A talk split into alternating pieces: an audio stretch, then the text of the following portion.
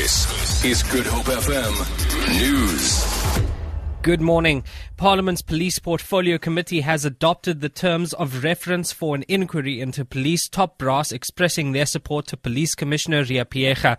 Committee members argued that the nine provincial commissioners did not have the authority to release the statement. They also questioned the timing of it, seeing that President Jacob Zuma had asked Phiyega to provide reasons why she should not be suspended. Committee chairperson Francois Beukman explains the aim of the inquiry. Whether the relevant officers were truthful with their testimony in presenting the facts leading up to the issuing of the said statements. Two, establish and consider whether the documents and electronic material made available to the committee verify the statements made during the said committee meetings. Three, establish and consider whether the relevant conduct prejudiced, embarrassed, and discredited the SAPS. Establish and consider whether the said documents was aimed at influencing the process by the President in response to the recommendations of the Farlam Commission in relation to the National Police Commissioner. Government has appointed ousted Eskom CEO Tshediso Matona to the National Planning Commission. Matona, who was suspended from Eskom in March, is the new secretary of the NPC. He served less than six months at the helm of Eskom when he was shown the door.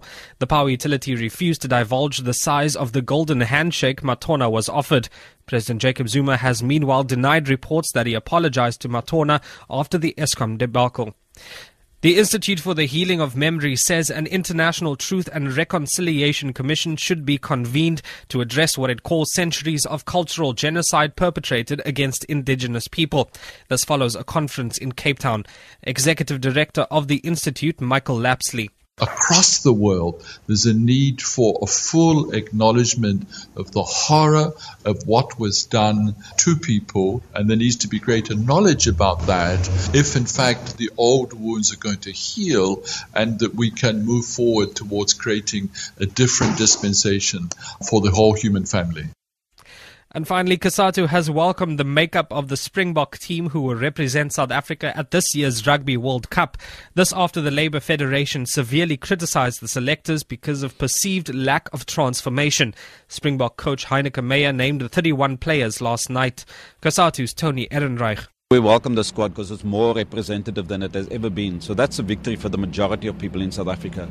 But now we want to make sure that the black players are not bag carriers, but they're going to get playing time.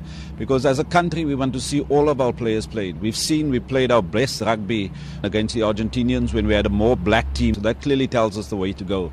That's what we want to see for the future of South African rugby, and we'll support the Springboks if that continues to take place. For Good Hope FM News, I'm Hendrik Shea Peterson.